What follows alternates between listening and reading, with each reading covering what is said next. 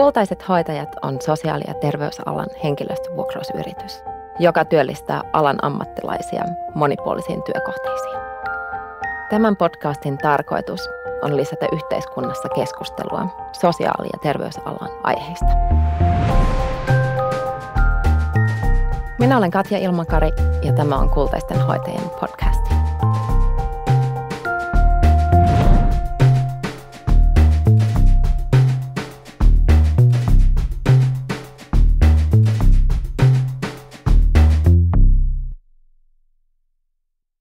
Tervetuloa Kultaisten hoitajien podcast-jaksoon.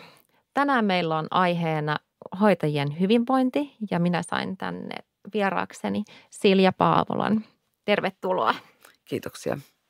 Tahtoisitko kertoa heille, jotka eivät tiedä Superliitosta mitään, että mitä etuja te ajatte?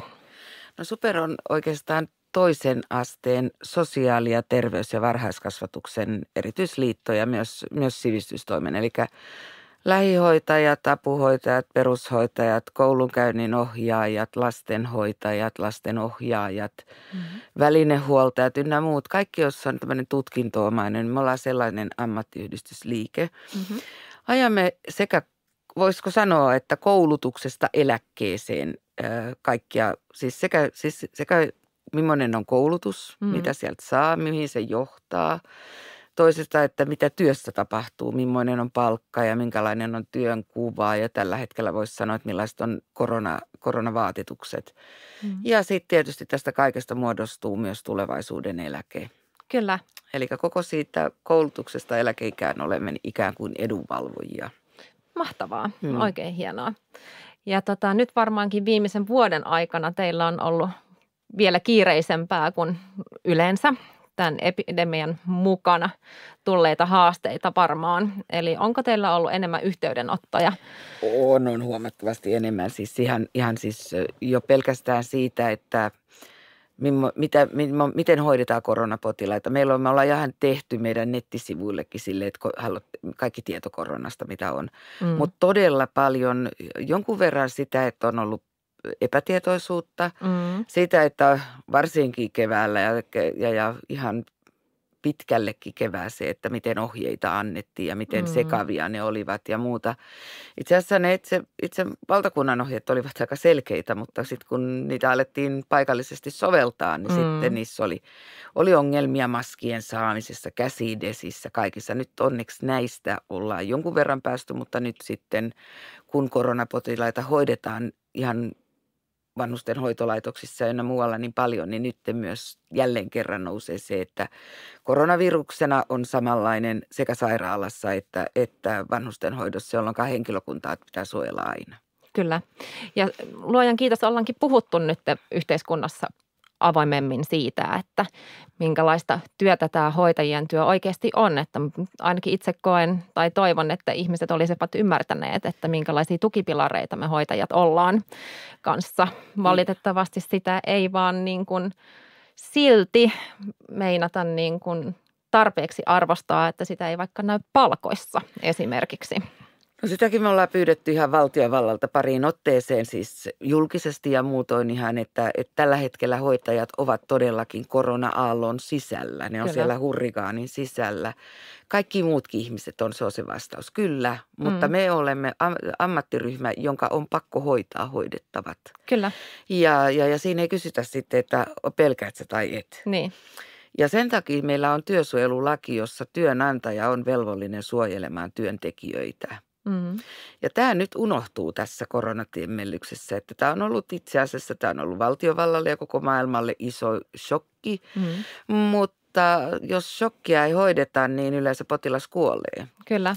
Ja tässä tapauksessa hoitajia joko menee toiseen ammattiin, jättävät tämän alan tai sitten toteavat vaan, että pelko on hirvittävää, mutta täytyy jatkaa. Mutta se myös syö työmotivaatiota, että nyt on kysymys todellakin isoista asioista, jotta hoitajia on tulevaisuudessakin. Kyllä.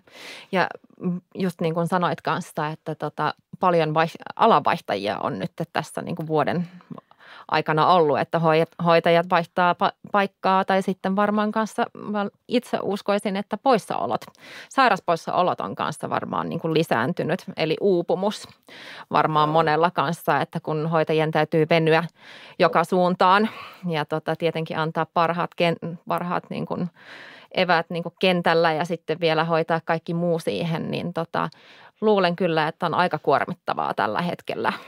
Tämä on tosi kuormittava ollut ja sitten se kuvastaa kuitenkin se, että miten suuri hoitajakato meillä on kyllä. Tai miten suuri hoitajapula meillä on.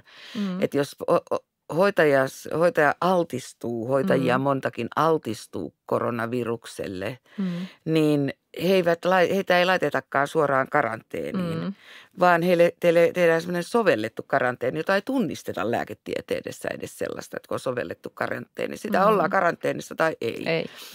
Ja nyt kun ei hoitajia ole tarpeeksi, niin on jouduttu löystämään sitä, että okei, olet altistunut, mutta olet töissä vermeet päällä ja katsotaan, jos sulle tulee oireita, niin sitten vasta testataan. Eli vähän voisi sanoa, että vähän liian holtittomasti hoitajia käsitellään nyt ja tämä on se juuri syy, miksi hoitaja ammattiryhmänä on aivan eri tilanteessa kuin joku muu ammatti, kun se on pakko hoitaa se hoidettava. Ja tämä ei ole kysymys, että on kutsumusammatti. Tämä on ammatti, josta ollaan ylpeitä, ammatti, josta pidetään.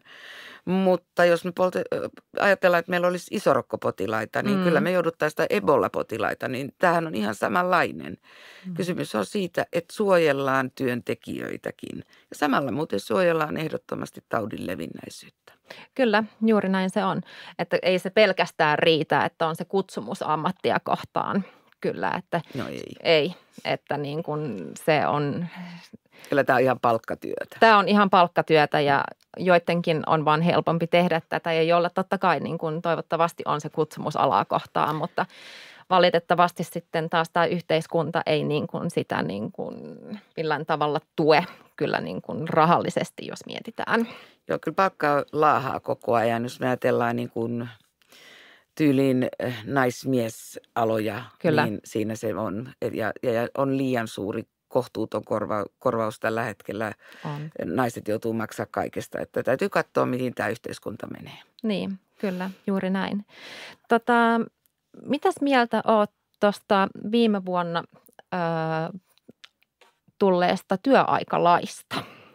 Sillähän nimenomaan yritettiin siihen, tai että uupumusta vähän sen pehmittää tai työaikalaki on kumminkin, onko se sinun mielestä riittävä? No työaikalakia, moni aina luulee, että se on muuten aina liitot, joka tekee sitä, niin työaikalain edelleenkin on tehnyt eduskunta ja siinä liitolla oli vähän erilainen ajatusmaailmakin, mutta laki tehtiin toisenlaisista ajatuksista, mutta tällä hetkellä niin kun se laki on tehty ja siihen tarvitsee silloin muutoksen ja sen lain mukaan pitää elää. Kyllä. Niin nyt on kysymys siitä, että myös työntekijöiden ja työnantajien pitäisi alkaa muuttaa sitä toimintatapaansa, miten sitä työtä tehdään. Ei ole tarkoituksenmukaista, että ihmisille tulee yhden päivän vapaita, että hän lähtee illalla vapaille ja tulee aamun vapailta, jolloin faktisesti ihminen kokee, että hänellä on vähemmän vapaa-aikaa. Jolloin se kannattaa järkevästi tehdä. Meillä on ihan hyviäkin ihmisiä, hyviä listantekijöitä, jotka tekee sen todella niin, että ihmiset voivat hyvin. Ideologina on aina se, että mennään jotenkin aamusta iltaa yöhön, mutta me tiedämme myös sen, että koska tämä on niin naisvaltainen ala, niin joskus täytyy mennä myös niiden ihmisten jaksamisen ja perhe-elämän ja yhteensovittamisen takia. Olemme edelleenkin työssä, jota ei voi hallita kuin kone, mutta olemme myös työssä, jossa pitää miettiä, miten se perheen ja elämän yhteensovittaminen tapahtuu. Ja tässä niin kuin sanoisin, että siinä on monta mutkaa matkassa, jotka toiset sitä paransi sitä työaikalakia.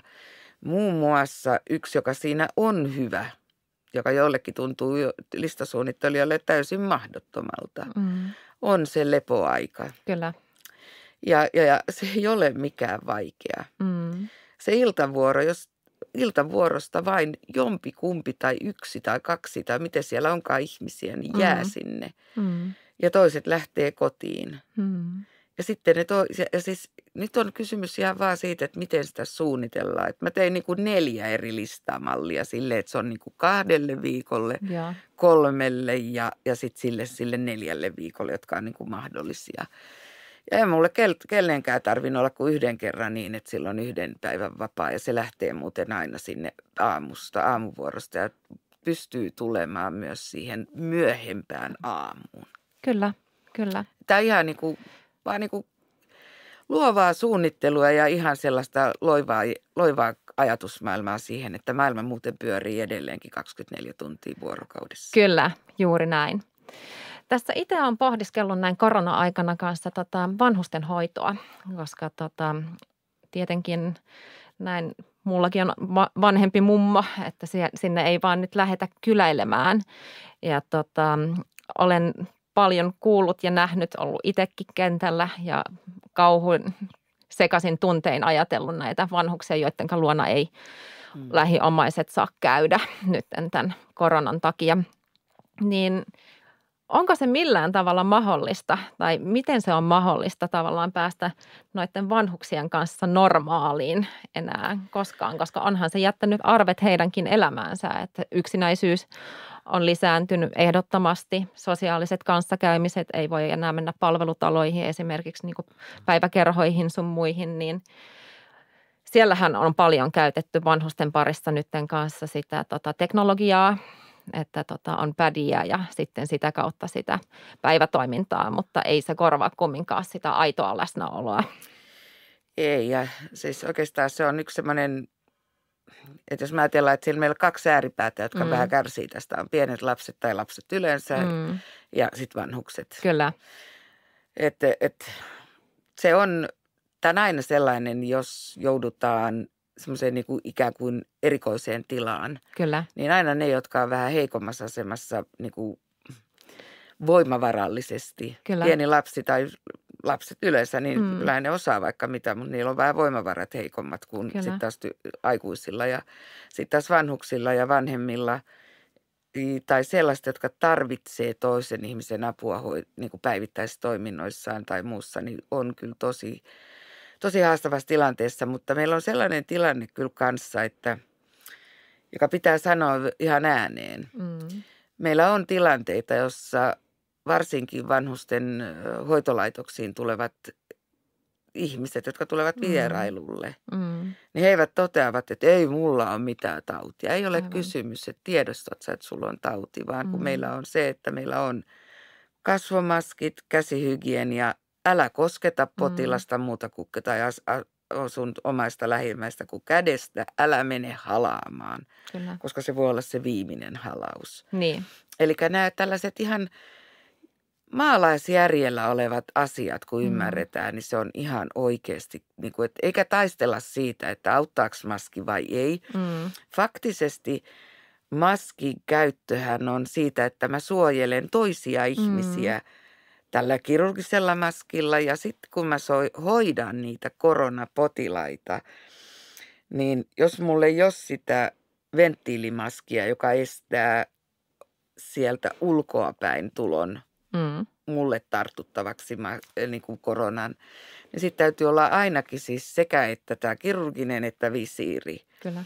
Ja niin kuin mä oon sanonut, niin koronavirussairaala tai vanhustenhoitolaitos, se on muuten se sama virus, että se tarttuu ihan samalla lailla. Että kyllä me joudutaan koko ajan miettimään siinä, että jos me mennään jonkun luo visiitille, niin miten me se tehdään ja miten niin kuin me pystytään pitämään niitä etäisyyksiä sun muuta. Että kysymyshän on siitä, että se niin kuin, että älä mene mihinkään, jos sulla on flunssan oireita, kyllä, tai pääkipua tai ripulia tai mitä ikinä, mitä me tiedetään, että voi olla niin kuin koronan oireita. Niin älä mene ohimassa. Kyllä. Ja jos vanhuksia pitää mennä tapaamaan, niin tee just niin kuin hoitohenkilökunta sanoo. Älä tee yhtään omia mitään päätöksiä, koska se on se toiminta, joka siellä mahdollistetaan ehkä. Kyllä. Että sinne jotkut tulee. Ja jos joku on kykenemätön toimimaan niiden sääntöjen mukaisesti, niin hän ei voi mennä sinne silloin. Kyllä. Ja silloin se vanhus oikeasti on se, jonka se kärsiä. Kyllä. Ja siis olen itsekin ollut kentällä ja nähnyt, niin kun, että mitä se viime kevät sitten toi oikeasti mukana, että varsinkin jos ei ole lähiomaisiakaan muutenkaan, että ollaan niin kuin ulkopuolisten hoitohenkilökunnan varassa ja asutaan omassa kodissa ja ei päästä enää ulos liikkumaan ja se yksinäisyys on niin kuin hirveätä. Tai siis jos se pelkkä ajatus siitä, että ei pääse niin kuin kuukausiin ole vanhus päässyt ulos tämän viruksen takia, niin on se hirveätä. Siis se on oikeasti niin kuin kauheata katseltavaa.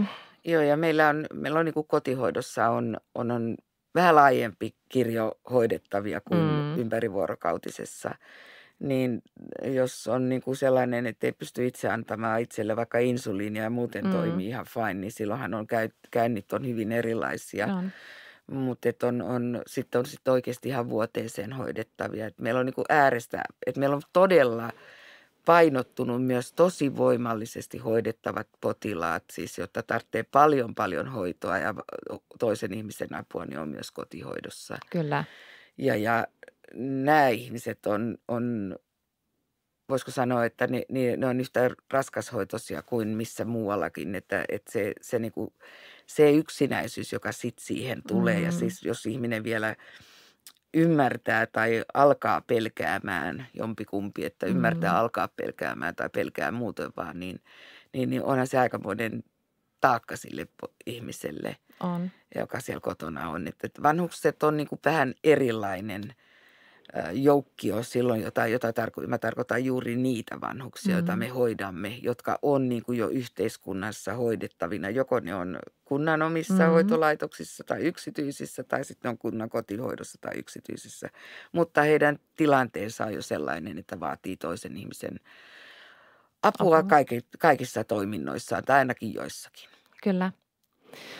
Me kultaisissa hoitajissa tietenkin pyritään siihen, että meidän työntekijöillä olisi todella hyvät olot. Että hyvinvointiin meidän mielestä myöskin tietenkin se palkkaus on niin kuin äärimmäisen tärkeä, joten meillä on keskivertoa korkeammat tuntipalkat hoitajilla. Ja yksi, mitä itse olen miettinyt, kun olen kentällä ollut töissä, on tuo ergonomia-asia.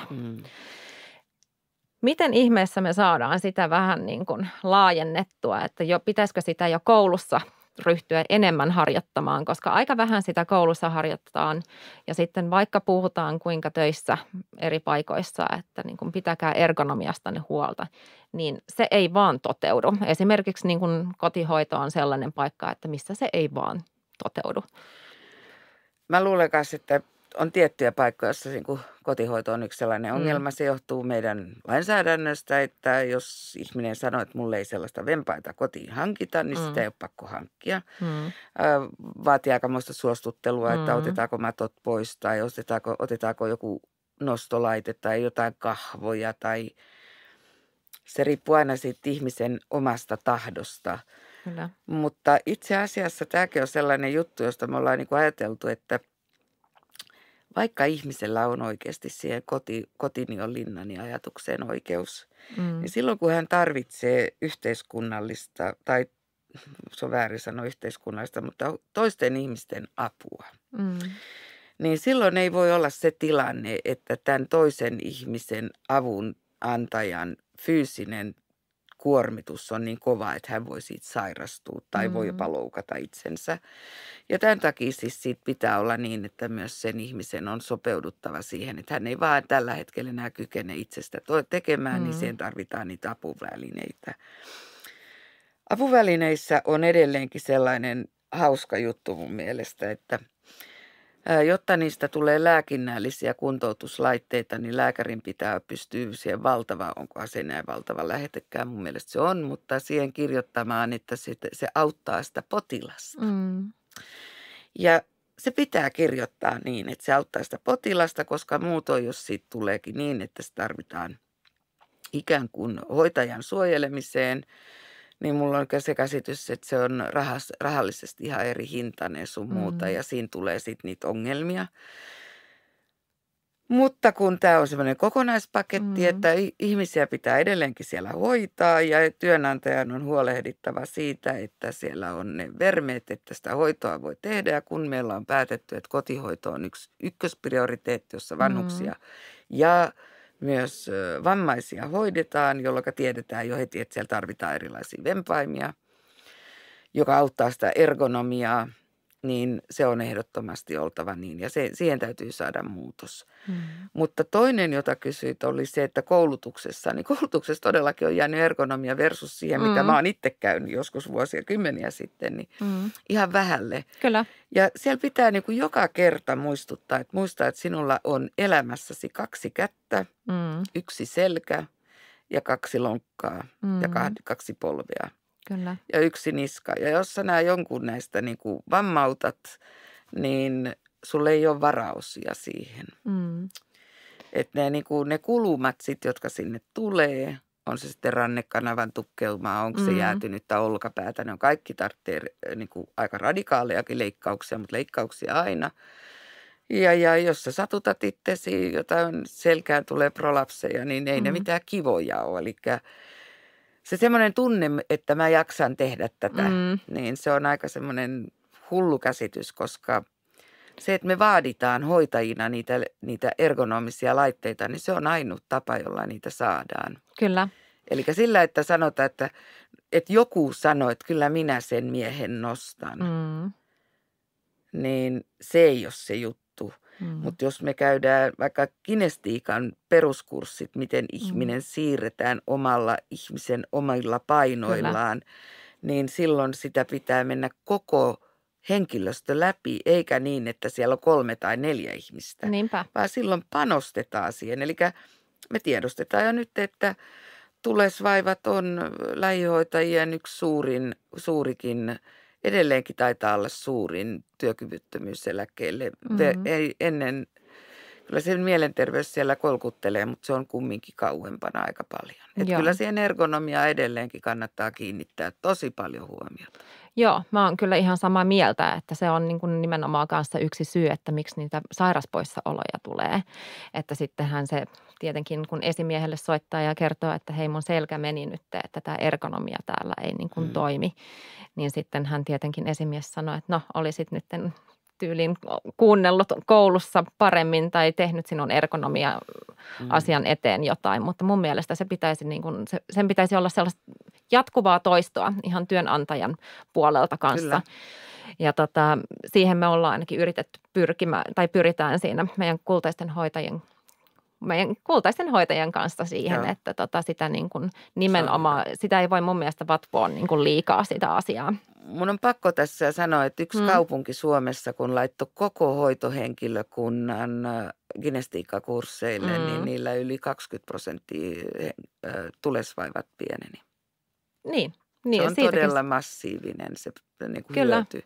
Kyllä. Et siihen täytyy vaan panostaa. Kyllä, ja sitten yhtä lailla kun kotihoitohan nyt on hirveän monipuolinen ja raskas, että se lähtee mun mielestä ihan jo siitä, että niinku on niinku oikeanlaiset reputkin. Joo. Että ihan kaikki tällaiset, että just niinku hartiasäryistä sun muista niinku päästään eroon. Ja sitten onhan se tietenkin sitä työhyvinvointia ja jaksamisen kannalta niinku äärimmäisen tärkeää, että paikat pysyy kunnossa. Joo, ja ehdottomasti kotihoidon reppu on vielä sellainen, että siihen pitää kiinnittää huomiota, kuinka paljon se painaa. Kyllä. Näinpä. Että se on ihan työlainsäädännöllisesti huomioitava se. Kyllä, juuri näin. Mitenkä mielestäsi voitaisimme yhteiskunnassa ja työnantajina panostaa hoitajien työhyvinvointiin? Se on aika simppeli. Olen sanonut sen, että se on työnkuva. Monessakin paikassa työnkuva on kaikkea muutakin kuin hoitotyötä. Joo. Se on ymmärrettävää joskus bisneksen kannalta, mutta hoidon kannalta siinä ei ole mitään järkeä, että hoitaja tekee kaikkea muutakin. Että siihen voidaan palkata toinen ammattilainen vierelle. Toiseksi se, että pitää aina muistaa, että ihmisten hoitaminen on erityisesti jos me sanotaan, että sairaiden ihmisten hoitaminen. Se on aikaa vievää ihan sen takia, että se sairas ihminen on hiipunut jostakin syystä, että on hänellä ikää sitten 25 vuotta tai 85 vuotta, niin sairaus on hiivuttanut häntä jonkun verran jo X ajaksi. Mutta kun se 85-vuotias, niin hän ei enää vetreydy siitä 25-vuotiaaksi. Näinpä. Niin hän niin kuin jo ihan biologisesti on hitaampi, jolloin siihen tarvitaan vähän enemmän aikaa. Kyllä. Ja Kalle, joka sanoo, että sulla menee aikaa tähän, niin se on sama kuin hoidon laadun aliarvioiminen. Ja tämä on myös silloin myös sitä työhyvinvoinnin aliarvioimista, että juokse kovempaa, tee nopeammin, niin se on niin kuin tasan tarkkaa sitä, että siihen on kiinnitetty jonkun verran huomiota nyt tämän lain myötä, mutta liian hitaasti. Kyllä, ehdottomasti, koska kentällä on aikaa hirmu vähäisesti, hoitajapulaa ja sitten niin kuin hirveästi töitä. Kaikki tietenkin niin kuin täydellisesti haluaa hoitaa, mutta sitten sieltä jo joku niskaan puhaltaa, että muistapas nyt, kun sun täytyy nämä kirjalliset asiatkin vielä tehdä. Että se on niin kuin hyvin niin kuin ristiriitainen se, mitä sieltä niin kuin ylemmältä esimiestaholta sitten tulee kanssa. Että sun pitäisi olla hyvä hoitaja ja sun pitäisi kirjaa kanssa kaikki täydellisesti ja aikaa kumminkaan ei riitä. Että niin kuin monta asiaa niin kuin vaaditaan hoitajalla. Hoitajan kannattaisi aina ajatella, että se kirjaaminen on hänelle myös mieletön lakioikeus. Kyllä.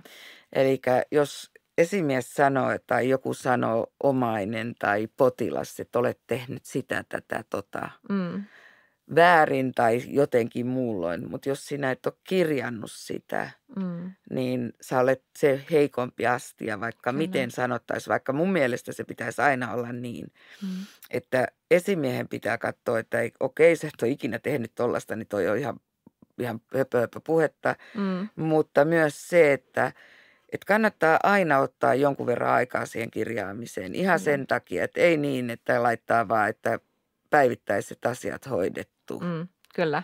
Koska sen tietää kaikki, että ne on hoidettu, vaan missä kunnossa se ihminen oli. Nimenomaan. Ja oliko se tyytyväinen tai oliko hän väsynyt, kivuliaanoloinen vai tympääntynyt vai jopa ihan vihainen. Kyllä. Koska tunnetila on se, mitä siellä kaivataan siinä sitten. Ja sitten jos on niin kuin oikeasti joku paikka kipeänä, niin sitten siitä kirjaaminen, että miten tietenkin. Se... Niin. Elikkä... Ja aina kun hoitaja, niin aina kun hoitaja, tai se on mun mielipide, hoitaja kohtaa potilaan, niin tietenkin pitää lukea sitä kirjausta myöskin niin kuin taaksepäin, mutta sun pitää havainnoida. Sulla pitää olla kyky havainnoimaan se tilanne, mikä on siinä hetkellä, kun sinä menet sinne, ilman että sinä niin kuin on voinut tulla uusia asioita. Niin sun pitää olla hirmu tarkka asiassa. Lähihoitajan niin kuin on, niin kuin mä sanoisin, aika paljon multitaskingia kanssa, että hyvin paljon erilaisia piirteitä täytyy olla, että pitää justiin osaa havainnoida asioita ja asiakkaita ja olla läsnä ja kuunnella ja hyvin ammattitaitoinen ja pitää nimenomaan sitä ammattitaitoa myöskin yllä. Näin varmaan tapahtuu aika, sanotaankin suurimmalla osalla. Kyllä. Mutta sekin inhimillisyys tuossa pitää sanoa, että kun on koko ajan kiire, niin tulee joskus... tympääntymistä siihen kirjaamiseen ja tekee vaan nopeasti. Katsoo, että itse asiassa mun työpäivä loppuu nyt. Ja tämä on just se, jota niin kuin nyt tehdään siinä, että katsotaan kello kallena, kuinka paljon mukavasti ihminen kykenee tekemään. Ymmärtämättä ollenkaan, että oot sä sitten sairaalassa tai tuolla hoitokodeissa tai missä vaan, niin sä joudut hoitaa ihmiselle ruuat, vaipat, lääkkeet, omaisten kanssa keskustelut, työkavereiden kanssa keskustelut ja sä joudut myös kirjaamaan ne. Ja sun pitää hoitaa se. Ja vielä kun sä ajattelet kotihoitoon, niin sit sä joudut mennä paikasta A paikkaan B, joka normaalisti ei ole missään näissä niin kuin ohjelmissa, jossa laitetaan, että ihmisiä kuka mitäkin hoitaa.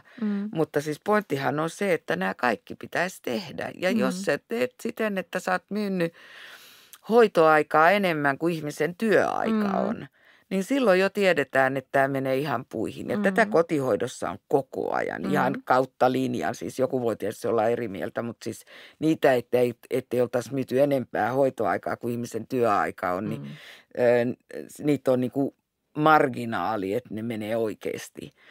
Ja sen takia tässä tulee se, niin kuin se riittämättömyyden tunne sille hoitajalle ja samaten se eettinen kuorma siitä, että mä pystyisin tekemään paljon enemmän, mutta mulla on kieltämättä, mulla on kellokallo käy ja mun pitää tehdä sitä, tätä, tota. Niin se on nimenomaan sitä, että se hoidon laatu silloin kärsii. Ja tästä tulee myös sit se, että voi tulla jopa unohduksia. Ja ne unohduksethan on sitten ne, jotka tulee Iltasanomille ja Iltalööppiä, iltapäivälehtilöitä. Että potilas unohdettiin vessaa tai sitten sitä ei tiedetty, että se on tullut sairaalasta tai jotain muuta. Ja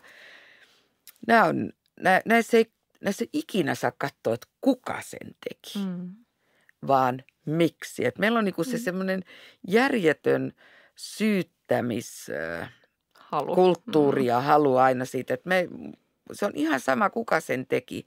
Sen pomon ja sen työyhteisön tehtävänä alkaa pähkäilemään sitä, että miksi näin tapahtui.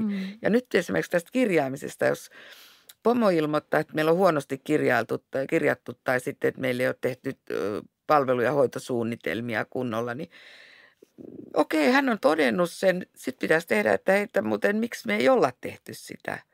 Eikä sitä, että nyt 15. päivä maaliskuuta tai helmikuuta kaikki on tehty. No jos ei edelleenkään anneta siihen aikaa, niin ei se taivaasta tule tehtyä. Että niin kuin hoitajien se käyttäminen ikään kuin he olisivat koneita, niin se pitää ensimmäiseksi loppua, jolloin siinä tulee siihen työhyvinvointiin, siihen kokonaisvaltaiseen hoidonkuvaan, siihen kirjaamiseen. Ja jos mä voin sanoa oikeasti, niin tämä oli niin työntekijän kannalta katsottuna, niin faktisesti kaiken eniten siinä voittaa se hoidettava. Kyllä, kyllä. Mutta niinhän sen pitää sitten olla kanssa. No, niin sen pitäisi olla. Niin pitäisi olla kyllä, että sekin on sitten taas, että löytää sen balanssin, että hoitaja ja hoidettava saavat sen niin kuin hyvinvoinnin. Tai olisivat siinä tietynlaisessa symbioosissa. Se tulee sitten, kun Manulle illallinen se, että koska valtaosa työssä käyvistä hoitajista, jotka on, niin he arvostavat omaa ammattiaan, he pitävät sitä merkityksellisenä, se on hyvää, tuottavaa. Ainoastaan ne sanoo, että se on liian kiireistä ja ne ei jaksa kaikkea, niillä alkaa sprakaa paikat ja sitten niillä on liian pieni palkka. Niin. Melkein se ja ylitöitä ei monessa paikassa saa tehäkään. Sellaista lakia ei ole olemassakaan ja siitä pitäisi kaikkien nyt uskoa. Että sellaista ei ole, että kun tulee ylitöitä, niin niitä tulee, mutta jaksotyössä kun ei synny ylitöitä sellaisenaan kuin normaalissa, niin työnantaja voi sillä hetkellä, kun pyytää, että voitko jäädä ylitöihin, niin sanoo, että jos sä tänään oot ylitöissä, niin sit sä tuut vaikka keskiviikkona vasta X-kelloaikana. Mutta tässäkin pitäisi alkaa työpaikoissa hoitajien yhdistää voimiansa, että okei, että mä tuun, mutta kuka tekee sen aamun? Että tuuks mä niinku tähän ja sit mä teen kuitenkin ne samat. Kyllä. Eli se semmoinen niinku, tiedätkö, yhteen hiileen puhaltaminen, että me ollaan duunikavereita ja me tämä homma hoidetaan ja näytetään se esimiehelle myös, että näin ei voi toimia. Kyllä. Ja siitä syntyy ylityötä, josta maksetaan palkkaa.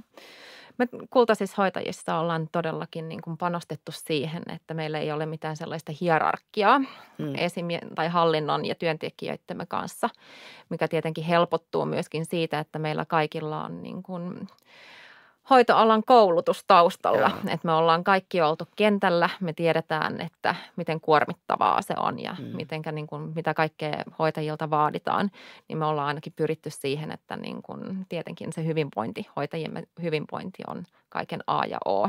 Se on hyvä. Että se näkyy sitten myöskin kentällä ja tuottaa sitten sille asiakkaalle kanssa sen hyvän olon.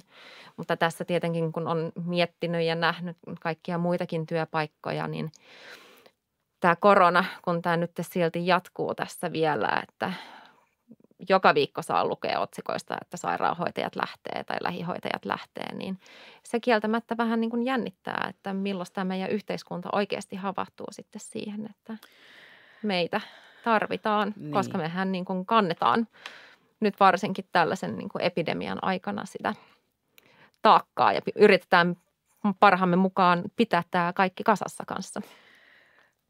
Mä sanoisin, että yhteiskunnassa aika monikin ymmärtää sen meidän tarpeellisuuden. Tuo kysymys siitä, että millä lailla siitä korvataan meille. Eli siis se, että me ollaan pyydetty niin kuin valtiovallalta, että joko kertaa koronakorvaus, mutta se ei voi olla niin, että se on esimerkiksi tehohoitajat, kun tällä hetkellä me tiedetään, että se isokin pumpsi on siellä vanhuspalveluissa ja jossakin muualla siis myös. Ja se jos se ymmärrys, että se koronaviruksena on todellakin ihan samanlainen, että missä vaan se on. Joo. Ja se hoitomekanismi on tietyllä lailla samankaltaista ja se tartuntamekanismi on ihan samankaltaista. Että se, joka siinä on, niin kuin jos me ajatellaan, vanhustenhoidossa, niin aina pitää miettiä sitä, että kun se vanhus, joka on jossakin ympärivuorokautisessa hoidossa esimerkiksi, niin hyötyykö hän sairaalasiirrosta, kun siellä on niin usein niin voimakas jo jonkunasteinen muistisairaus, useimmiten keskivaikea tai vaikea, jolloin se paikan muutos voi olla jo niin konkreettisesti vaikeaa sille tälle ihmiselle, että se on ihan katastrofaalista. Hän ei pidä kuitenkaan, vaikka mitä siirtoja olisi, niistä maskia ikinä päällään, koska hänen mielestä se on inhottava ja ja olisi törkeetä laittaa ihminen silloin kiinni. Sitä vastoin kotihoidossa olevat koronapotilaat joutuvat useinkin jo lähtemään sitten sairaalaan syystä, että siellä ei ole kukaan hoitamassa sitten siellä kotona, kun siellä ei ole ketään ihmistä, että siellä ei ole kukaan käymässä. Et ympärivuorokautisessa sentään riippuu, että onko se semmoinen soluasunto, eli jos on yhdessä kerroksessa vaikka 15 eri kotia, niin pystyy. Mutta sitten jos on niin sanottu palvelutalo, kyllä, niin se on myös, josta joutuu varmaankin lähtemään, koska sitten taaskaan, jos ei se ole tehostettu palvelutalo, niin ollaan niin eri kerroksissa ja kaikkialla ja eri puolilla taloa, että ei voida jättää niin pitkäksi aikaa. Mutta kyllä me joudutaan katsoa tätä kokonaisuutta niin kuin hoitajien näkökulmasta todella tiukasti se, että miten pitkälle hoitajien pinna venyy. Toiseksi, kuin pitkälle ne niin kuin jaksaa olla siinä maskeissa ja muissa tamineissaan. Ja koska me ei voida koko ajan vaihtaa, esimerkiksi jos johonkin tulee se korona semmoiseen hoitokotiin, niin me emme voi vaihtaa koko ajan hoitajia siellä, vaan on tietyn ajan, kun ihmiset on sitten siinä koronapotilaiden kanssa ja sitten ne voi tulla hoitamaan niin sanottuja puhtaita potilaita. Mutta tämä pitää ymmärtää, että tämä on kolmivuorotyössä. Niin meillä pitäisi olla illassa ja aamussa ja yössä kaikissa vuoroissa niitä koronahoitajia.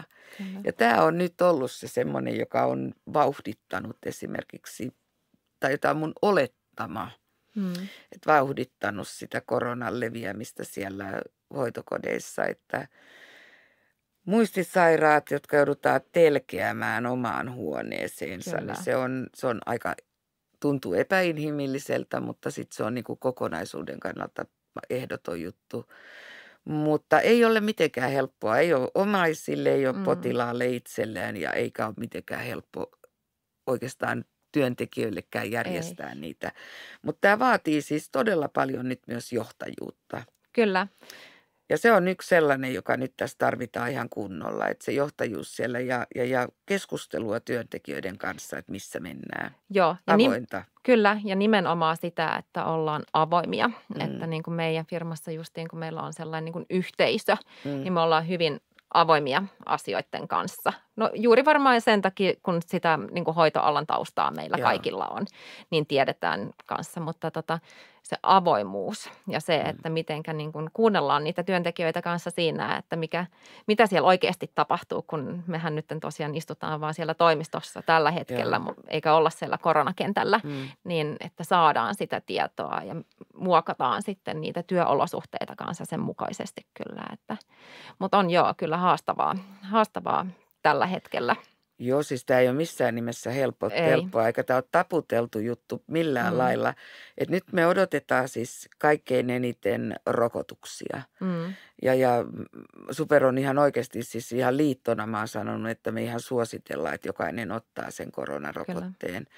Koska tämä on ihan samanlainen kuin polio, isorokko, kurkkumätä, ihan mikä vaan, joka me ollaan saatu aisoihin rokotteilla, että että siis tätä ei polkastu tätäkään rokotetta 1,5 vuodessa. Niinpä. Mutta 1,5 vuoden aikana maailman virologit ja kaikki rokotevalmistajat ja kaikki muut yhdistivät ensimmäistä kertaa varmaan maailman historian aikana niin paljon tietotaito-osaamista, että se oli mahdollista. Et kun ainahan on niin, että minä sen keksin. Niin. Salk keksi polion. Minä sen keksin. Eikä todellakaan kukaan ole keksinyt yksin. Siis sellaista ihmistä ei ole, että joku keksisi semmoisen yksin. Niin tässä on nyt niinku tullut se, että yhteiskunta on tärkeämpi kuin se, että kuka sen keksii. Kyllä. Totta kai nyt taistellaan siitä, että minkälainen firma sen sitten myy ja millä hinnalla. Mutta siis kyllä tämä on siis maailmanlaajuinen pandemia, joka ei ole vaan täällä Suomessa. Se on niinku se ensimmäinen juttu, jota pitää ymmärtää. Kyllä. Ja se, että tällä hetkellä niin tietyllä lailla tämä ammatti on myös sille, että tässä on paljon etuoikeuksia, mutta tässä on myös velvollisuuksia. Ja mä sanoisin, että nyt on velvollisuus ottaa rokote. Kyllä, ehdottomasti. Kaikki ei tykkää siitä. Joo. Mutta ihan seuraavan palkanmaksun jälkeen niin sitä alkaa ymmärtää, että jos ei taloutta saada kuntoon, josta meidän kaikkien palkat, jotka tekevät, on se sitten yksityisellä puolella tai kunnan puolella, niin meidän kaikkien palkat tulee verotuloista, jos niitä verotuloja ei ole, niin se on aika haastavaa. Ja ihan hyvinvointiyhteiskuntaa ei mihinkään alttarille, COVID-19-alttarille laiteta, vaan sitten otetaan vaan lainaa ja sitten katsotaan, mitä seuraavaksi tapahtuu, kun tämä rumba on ohi. Mutta autetaan nyt tätä yhteiskuntaa nousemaan jaloille sillä, että otetaan se koronarokote. Kyllä. Ilman salaliittoteorioita. Kyllä. Hei, kiitoksia Silja Paavola. Oli kunnia saada sinut vieraakseni ja oikein hyvää alkanutta vuotta ja tsemppiä kanssa sinne ammattiliittoon taistelemaan koronaa vastaan. Kyllä. Kiitos. Kiitoksia tästä. Kiitti. Kiitti. Kiitos kun kuuntelit podcastin. Me rekrytoimme aktiivisesti sote-alan ammattilaisia ja jos haluat lisätietoja, niin meitä voit myöskin seurata LinkedInistä, Instagramista, Facebookista sekä tietenkin meidän nettisivuilta kultaisethoitajat.fi.